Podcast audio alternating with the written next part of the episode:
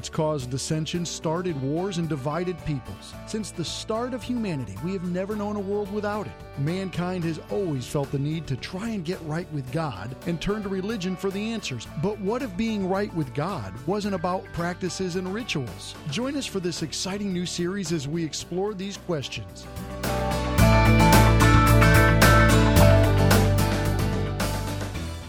Today we're in a series on religion. Today is part three of this series, and it is not about religions, not about world religions. It's about the idea and the concept of religion. In every series that I preach, I hope that I could say, when we finish a series, you will be better off than you were at the beginning. You will have changed throughout that. I think I would love for that to be true all the time. But for this series in particular, we went so far as to actually write a goal and say, here is our goal for how we want to be different at the end of the four parts of this series. And so every week when I read it, some of you are feverishly writing as fast as you can to try to get it down in your notes. And I, I realized I wasn't helping because I say it very fast and then we move on. So today I'm going to put it on the screen for you. Here is what we want to do, every single one of us, over these four weeks. We want to seek out and destroy any religious behavior or belief that causes death so that we can discover and embrace the grace of God that produces life. We want to kill whatever is religious that is killing us so that we can get life through the grace of God. Now, here's the thing that we know about religion. Yes, religion kills, but what we're going to talk about today is that religion does kill, but not just us. It turns out religious is, religion is killing people around us as well. You see, we know when it comes to any religious system whatsoever, whichever one you pick on, there are people on the inside and there are people on the outside. Is that true? I mean, just think about a religion. Are there people that are in it, people that follow, and then people who do not? And we would like to say with Christianity that we're the easy ones, that, that we've kind of, uh, if anyone doesn't want to, to be a part of what we're doing, that they have chosen to reject we would say things like, We've opened our doors. Uh, every weekend, our doors are open all over the world. People can just come in freely, that, that we, we don't have certain uh, membership requirements or whatever. We would say that we've been very inviting. But some surveys and studies of people who are not Christians would say otherwise. We would say the only reason people are not Christians, as, as easy as we make it, is they must disagree with what we believe or they must just reject God altogether. But the surveys and studies actually say that they don't disagree very much with what we believe. And they don't really have a problem with God, they have a problem with us. They don't like the way that Christians treat them. Some of you are nodding, which means you've already kind of encountered what is going on. Now, if we would say, I, I think I'm incredibly kind and, and, and reaching out towards non Christians, and, and I'm not sure where that would come from. Which, by the way, if you wouldn't say that, I'm concerned about you. I mean, if you could already say, yeah, I'd treat them like dirt, you know, I mean, everybody, I'm just a jerk. Okay, I understand why they don't like me. I mean, you got another issue. There, I'm sure we've got lots of sermons online to help that. So I'm pretty sure every single one of us will go, I, I think I'm, I'm treating people as well as I can. I don't understand the problem. And yet they are saying we're the reason they don't want to be on the inside. There's obviously a disconnect, a different perspective. That's what we want to talk about today. And so, what I think is happening is something that everyone becomes blind to, even the best of us. So, don't get offended when I say this. But religion changes how we see and treat others. Religion changes how we see and treat others. Now, the good news for you and me is this is not a new thing. We didn't invent it. We're not the bad people, that you know, first ones in history that made this. Um, matter of fact, I'm going to share with you that this, this has been going on for a long time by sharing with you a parable that Jesus taught doing the exact same point, saying, look, religious people change how they treat other people. So if you've got your Bibles, we're in Luke 18 9. If not, it's on the screen right behind me. And so Jesus told this parable to some who trusted in themselves that they were righteous. And I want to pause right there because we've already defined that, haven't we? Who is someone who trusts in themselves that they are righteous? Righteous means that you're right with God. If you trust in yourself that you're right with God, it means you think the way you act, the amount of money you give, the number of times you go to church, what you eat or what you don't eat makes you right with God. You think that you are going to be the answer for making you right with God. What is that? Religion. And so this is a very religious person. So if we could paraphrase this parable by shortening that sentence, it would go like this Jesus told this parable about a religious person and how he treated others with contempt. There we go. The minute you become religious, you might change how you treat other people. So let's check out what happened. Two men went up to the temple to pray one a Pharisee and the other a tax collector. We've also defined over the course of the series a Pharisee is one of the best religious rule followers. So this person thinks they've got it all figured out. And so the Pharisee, standing by himself, prayed thus God, I thank you that I'm not like other men, extortioners, unjust, adulterers, or, or even like this tax collector. But the tax collector, standing far off, would not even lift up his eyes to heaven, but beat his breast, saying, God, be merciful to me, a sinner. Jesus says, I tell you, this man went down to his house justified rather than the other. Now, look, it's easy for you and I, as we're looking at this story, to see how absolutely ridiculous it is the way the Pharisee acted. Because, first of all, it's a story, and second of all, it's a story of extremes, right? But as we think about this guy and we look at how arrogant he is, and how critical he is, and how judgmental he is, can we just, for one minute, step into his shoes? I mean, after all, he was of the day the good church going guy. And as of 2016, we're the good church going folks. So let's step into his shoes. Here's what I think his opinion of this would be arrogant? Uh, I don't think I'm arrogant. Didn't you hear me say, God, I thank you? I'm just thankful to God that I've, I've turned out well. And I think it's a good thing that I'm not ex- extortioning, is that a verb? That I'm stealing from people and, and, and taking things. And I think it's a good thing that I'm not an adulterer. I think it's a good thing that I fast and, and, and tithe like, like uh, uh what, what's wrong with me? What, what's wrong with that? And that, that tax collector over there, I mean, okay, I get it that he knows he's a sinner, but that only goes so far. He should do something about being a sinner and be a little more like me. If we put ourselves in his shoes, we might discover his shoes fit a little too well. It's clear he's being religious. But here's the problem religion is any time we come up with a way to make God happy. We said this earlier in the series. It is man's effort, any effort that we come up with to, to earn God's acceptance. And I want you to see what happens. Anywhere you have religion, you will have legalism. And anywhere you have legalism, you will have judgment. You follow that? Anywhere you have religion, you'll have legalism. Anywhere you have legalism, you have judgment. Let me tell you why, okay? So, religion is when we build a system to make God happy with us. Legalism says this everyone needs to follow the same rules and they need to do it perfectly. How dare you not follow that rule? How dare you not follow that rule? Everyone needs to follow the same rules and they need to do it perfectly. That's what legalism says. And as soon as you have that, then here's judgment. It says that person doesn't follow the rules as well as I do.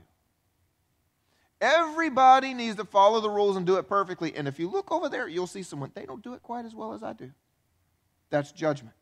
So if we're not careful, we'll become just like the Pharisee. We'll show up at worship and we will see how good we think we are, and we'll see how good we think others are not. And, and I know this is kind of a, a tough message, but if you'll go along with me here, let's be honest with ourselves. We show up and we know how good we think we are. I mean, if you had to defend yourself right now before God, think of the things you would say. Uh, haven't killed anybody in the last week. Okay, last month. All right, you're doing even better. I've never killed anybody at all. Oh, I'm really doing well now. I haven't lied in the last week. Hey, my tax return for the, at least the last couple of years, it was straightforward and honest. I mean, we would say all of the things about how good we think we are. And since those things already exist inside of us, it's easy for us to look at other people and see how good we think they're not. Once religion changes how we see others, it will always change how we treat others. Once it changes how we see, it'll change how we treat. And I want to tell you three things that I think progressively happen as we treat other people differently. The first one is this we will become judgmental. We become judgmental. And, and, and we don't mean to, it just happens. It's kind of automatic. If you back up and understand, religion says create a set of standards and rules. And, and this is what we're trying to do. God will be happy with us if we create this set of standards and rules. Well, as soon as you create a standard, what do you do? You meet the standard. And when you meet the standard, then you look at other people and say, they don't. And let's be honest, nobody here's a perfectionist, right? Well, maybe a couple of you are. Anybody in here like you got a 99 on the test, you were upset? Yeah, okay, you're the perfectionist. I was one too. All right, but some of us, when I say you meet the standard, that doesn't mean you meet it perfectly. Some of you are like good A minus people. Yep. How about B plus? They got B plus people? Who are my C people? Like, just let me out of here in 12 years. Yeah, there we go. Like, that's good enough for me. Okay, and we do that with religion too. We're like, all right, I know I didn't read my Bible for an hour, but I read it for 10 minutes. Okay, I know I didn't read my Bible, but I did listen to a verse on my phone. I actually, I was talking to, to, to somebody this week, and they said, well, I said, how, you doing reading your Bible? And they're like, well, does, does the verse of the day on Instagram count? You know, so it's like we try. We're like we're, we're like doing our best. We're like, well, I'm, I'm a C person. I'm getting by there, and so it doesn't matter. The point is, you look around the room and you go, all right, I'm a C person, but you you are an F. You don't meet the standard, and each of us decides which which part is okay to not do. Right? You know, we're C people. Right? We, okay, not an A plus. So I'm gonna skip this, and you can skip that, but you won't skip that, and we become very judgmental. Here's the problem: judgment is based on observation of behavior, not transformation of the heart. And we already covered that in one of the other parts. If you need to go back and catch that, it's all about transformation of the heart. So when we start to make it again about observing someone's behavior, we've missed the point. And all we're doing is making religion great. Judgment is based on the observation of behavior, not on transformation of the heart. So here's our first truth our judgment drives away others. Our judgment drives away others. Second thing that happens is we separate ourselves. We separate ourselves from those who don't see us as safe or, or, that we see as safe or as religious. When we look at other people and see them as different. But once again, not to beat you up, you didn't invent this either. Matter of fact, one of the disciples got caught doing this very thing. And so here's a, a sentence from one of the disciples. His name was John, and he went and told Jesus what he did. And he said this John said to him, Teacher, Jesus, we saw someone casting out demons in your name, and we tried to stop him because he was not following us. I mean, if y'all don't read the Bible as funny as I do, let me paraphrase that for you. John says, oh, You see that guy over there? He's like casting the devil out of people and making them healed and whole and healthy. I can't believe it. He doesn't have one of our church t shirts on. We better get over there and tell him if you're not wearing one of our t shirts, you better quit that. You leave the devil in those people because you're not in our club. That's exactly what he did. And we do that today too. Matter of fact, we're like, we go down to and see somebody wearing one of our t shirts. We're like, where'd you get that thing? Because you don't come to our. Somebody took the t shirts to Goodwill. How dare they? Don't they know that church gives out those t shirts for free? And now people who don't go to our church get one of our t shirts. How dare they? You see, it's human nature for us to separate, even isolate ourselves from people that we fear, or we simply don't understand, or maybe they're just different. We separate from them. And the hardest question maybe you need to ask yourself today is who are those people for you? Who are the people that honestly you're glad you don't see them in church? Who are the people that if you drove up to church on a Sunday morning and saw many of them going in the front door, you may consider not getting out of your car. Who are the people that when we say invite someone to Easter, they're not on your list? Who are the people you're secretly thankful that we haven't made you uncomfortable to be around? You got to answer that question. Are you white and they're not? Are you black and they're not? Are you poor? And they're not. Are you straight and they're not? Are you Christian and they're Muslim? Who is it that if you came in and saw many of them sitting in church, you would wonder how safe you are or your kids? We separate, we isolate, And if we're not willing to be honest about it, we can't fix it. Here's the truth religion simply becomes a dividing line. We draw lines of people who look like us, act like us, and make us feel safe. And we do not reach out to those that we separate from because we wouldn't feel as safe when we do. Second truth our separation drives away others. Our judgment drives away others, our separation drives away others. And the third thing that ends up happening as a result of that is we become hypocrites.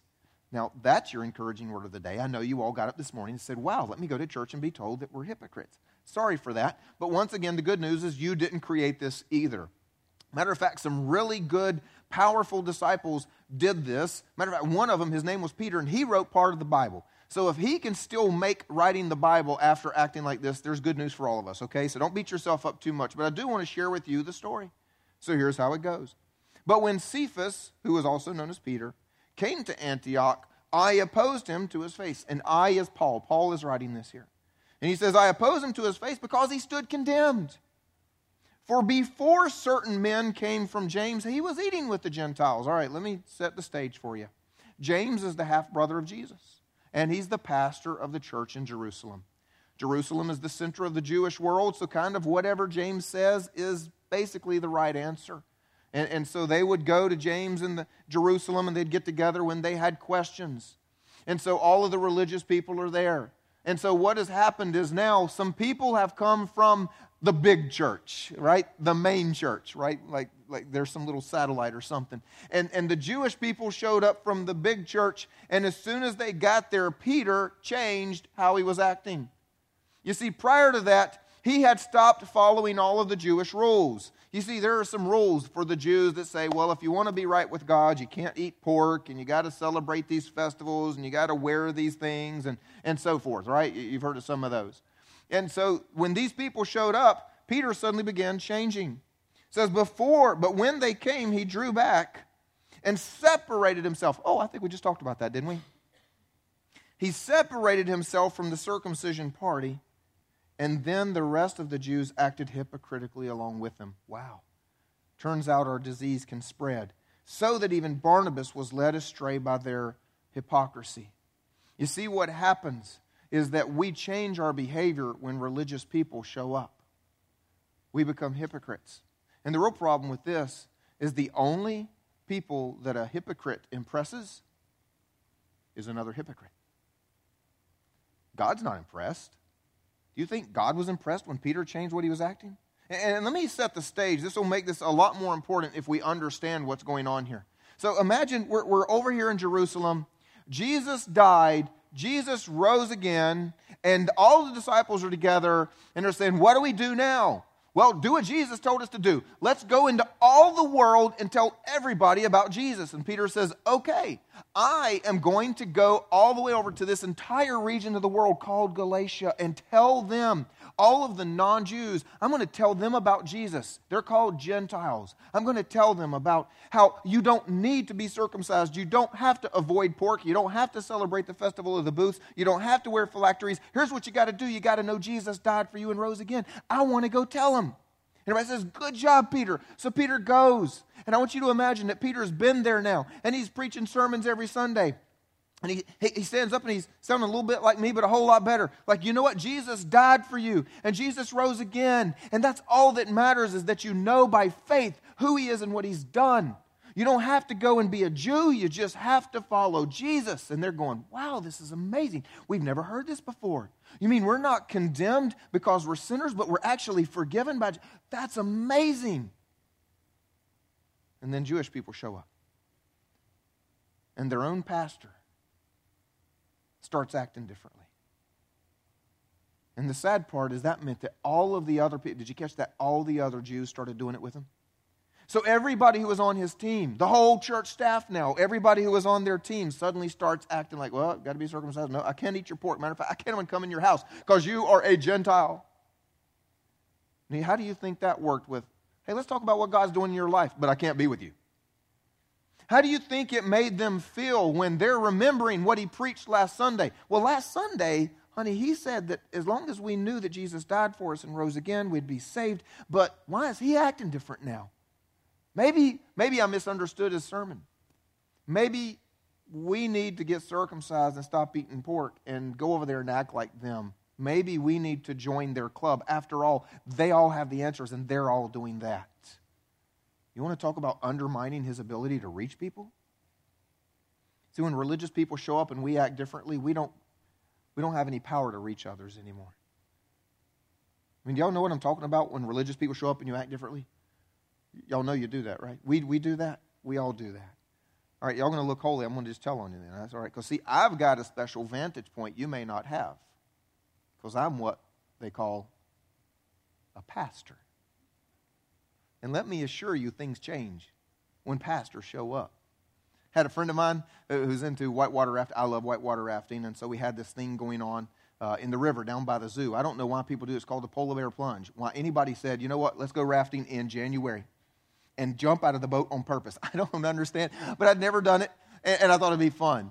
So I show up to join him, and all this stuff gets all confused, and we end up standing in the parking lot for four hours, being the last boat to get in the water. And in the meantime, we're there with everybody else that he works with, and they're telling all these stories and all the things they did. They're telling me what they smoked last night. They're using a lot of F bombs to do it, and they're just having the time of their life. Now, I don't know why they waited four hours in to ask a question they should have asked two hours in if they were going to ask it at all, but he finally turned to me and said, Hey, what do you do? Oh, your friend? I'm his pastor. You want to talk about behavior changing? Everybody suddenly like, oh, I'm so sorry. I didn't mean to speak that. I didn't mean to say that. It's like, wait a minute. You realize God was here when you didn't know I was a pastor, and God's here even now that you know I'm a pastor. So it's not God you're trying to impress, it's just me you're trying to impress. And furthermore, I've never understood why people apologize at that point. You do realize I grew up in humanity. I also went to high school. I taught high school. I mean, come on, people. It's not like I've never heard the word. So just because you reminded me that they're still in use isn't really going to change anything. But suddenly, no longer did they want to stand next to me. Their behavior changed.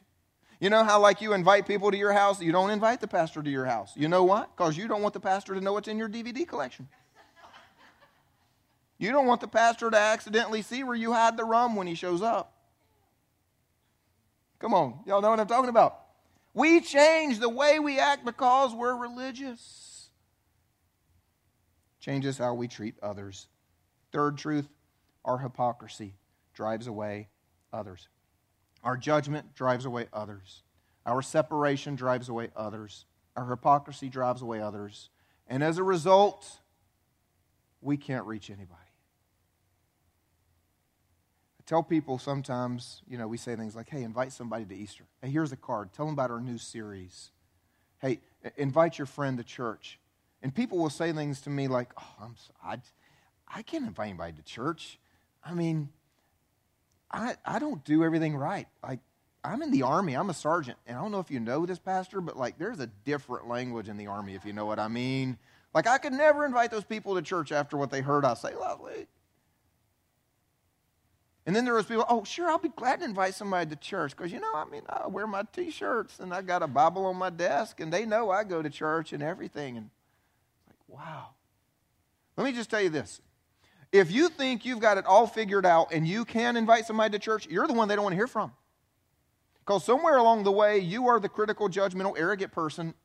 You're the Pharisee in the story. You may not see it because you don't notice it. You've become blind to it. But the people at work are like, oh, here they come again because they've seen you at some point act like a hypocrite.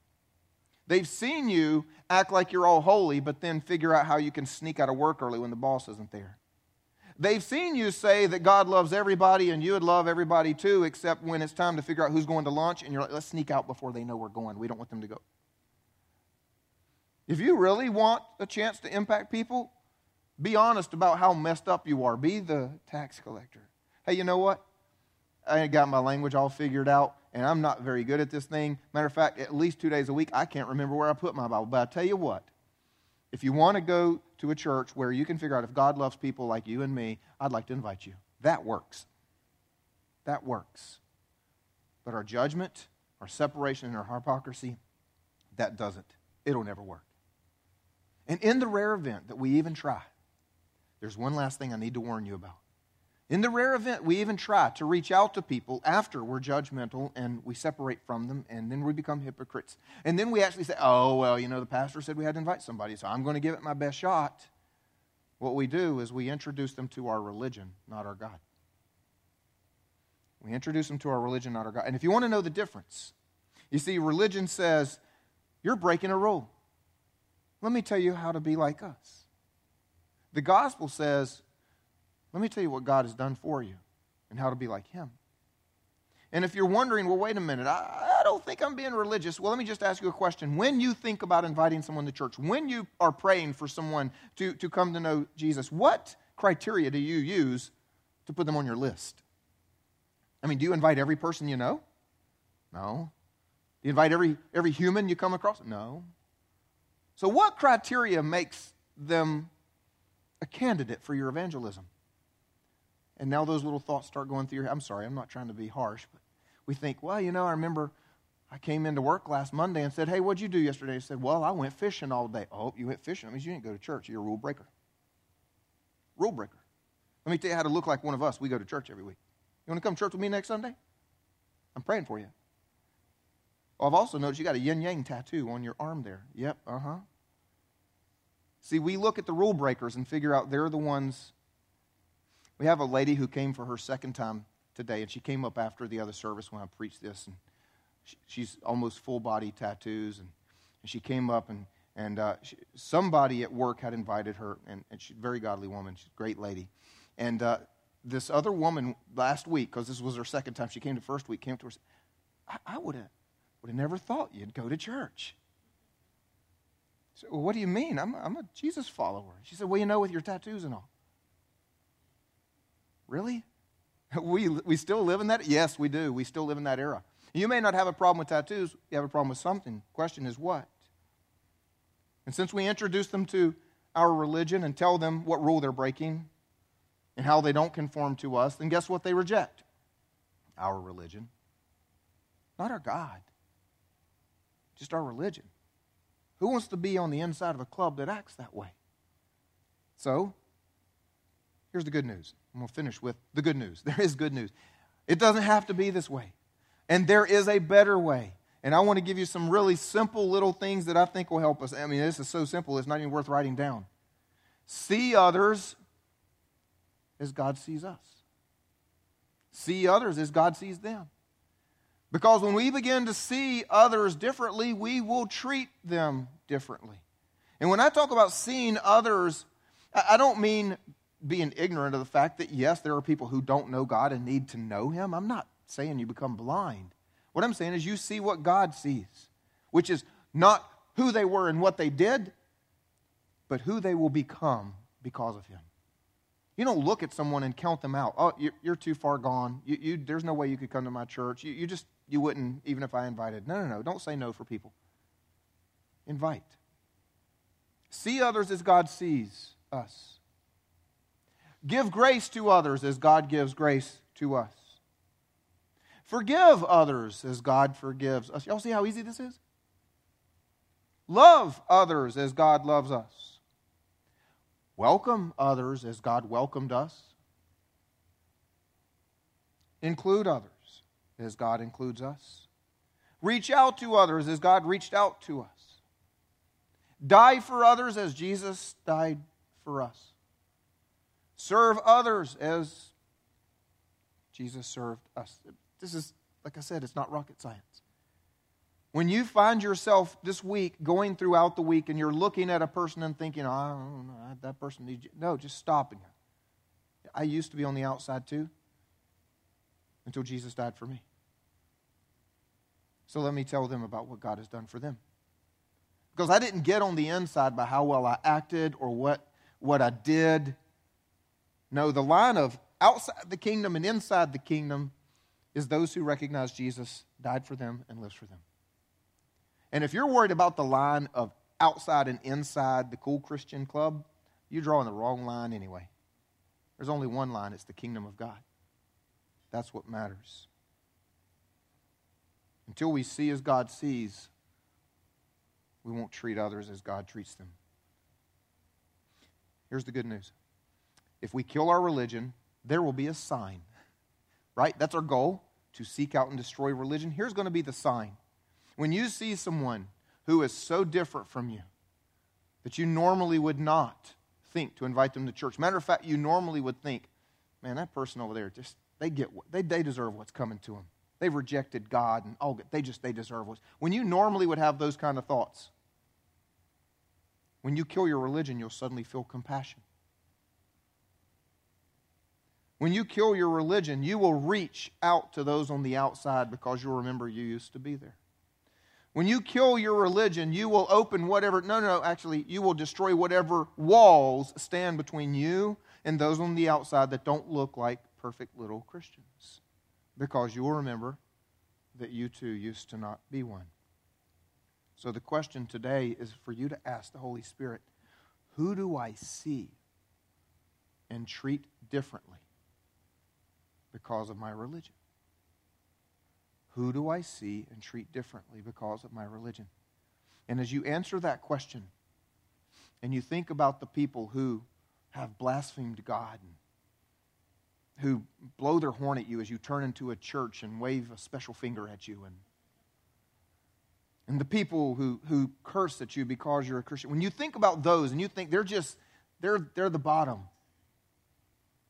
They're, the, they're not, no, they, they wouldn't come to church if I invited them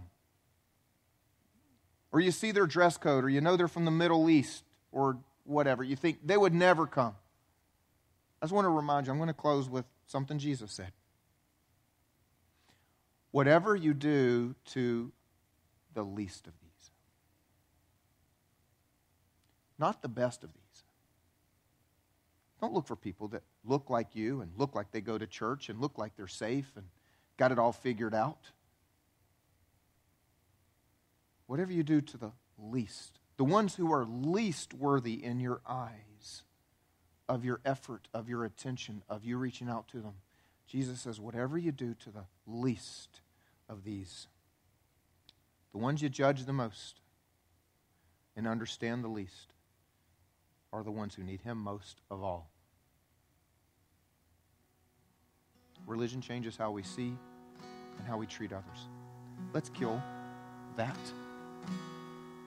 You with me? Let's seek out and destroy treating others with contempt. I want to close by talking to one group of people here today. All throughout everything I've been saying, I've been throwing out these little phrases. You don't go to heaven based on all the things you do right. That all you need to know is that Jesus died for you and he rose again and he's willing to exchange a life with a destiny in hell for one in heaven, eternity and being right with God. And I grew up in the Bible Belt going to church my whole life, and somehow I didn't understand that this was an individual thing. You know, I'd go to church and hear people say, you know, Jesus died for us.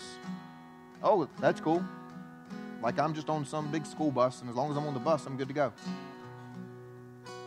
Jesus did die for us, but he died for us one at a time. And so every single one of us has to respond one at a time. And you have to look down the corridors of time and allow 2,000 years to just collapse together and look at Jesus on the cross and say, Thank you for dying for me. Now I want to live for you. And if you've never done that, I want to help you do that here this morning. You don't have to stand up. You don't have to come down front. You don't have to do anything weird or embarrassing. We're all going to pray right where we're seated. Would you join me? Let's pray. Say something like this to yourself and to God Lord Jesus, I thank you that you died for me. And I do want to live for you. I want you to be my king. I thank you for paying a penalty I could never pay. I thank you for your love, your mercy, and my forgiveness. And I have one simple prayer today that you would give me a life of great meaning and great purpose in your kingdom. Amen. Let's celebrate with those people. Yeah. Thanks for listening to the GraceLife Podcast. For more information about us, you can go to gracelife.me. That's gracelife.me. You can also follow us on Facebook at facebook.com backslash gracelifeme and on Twitter at GraceLife Church.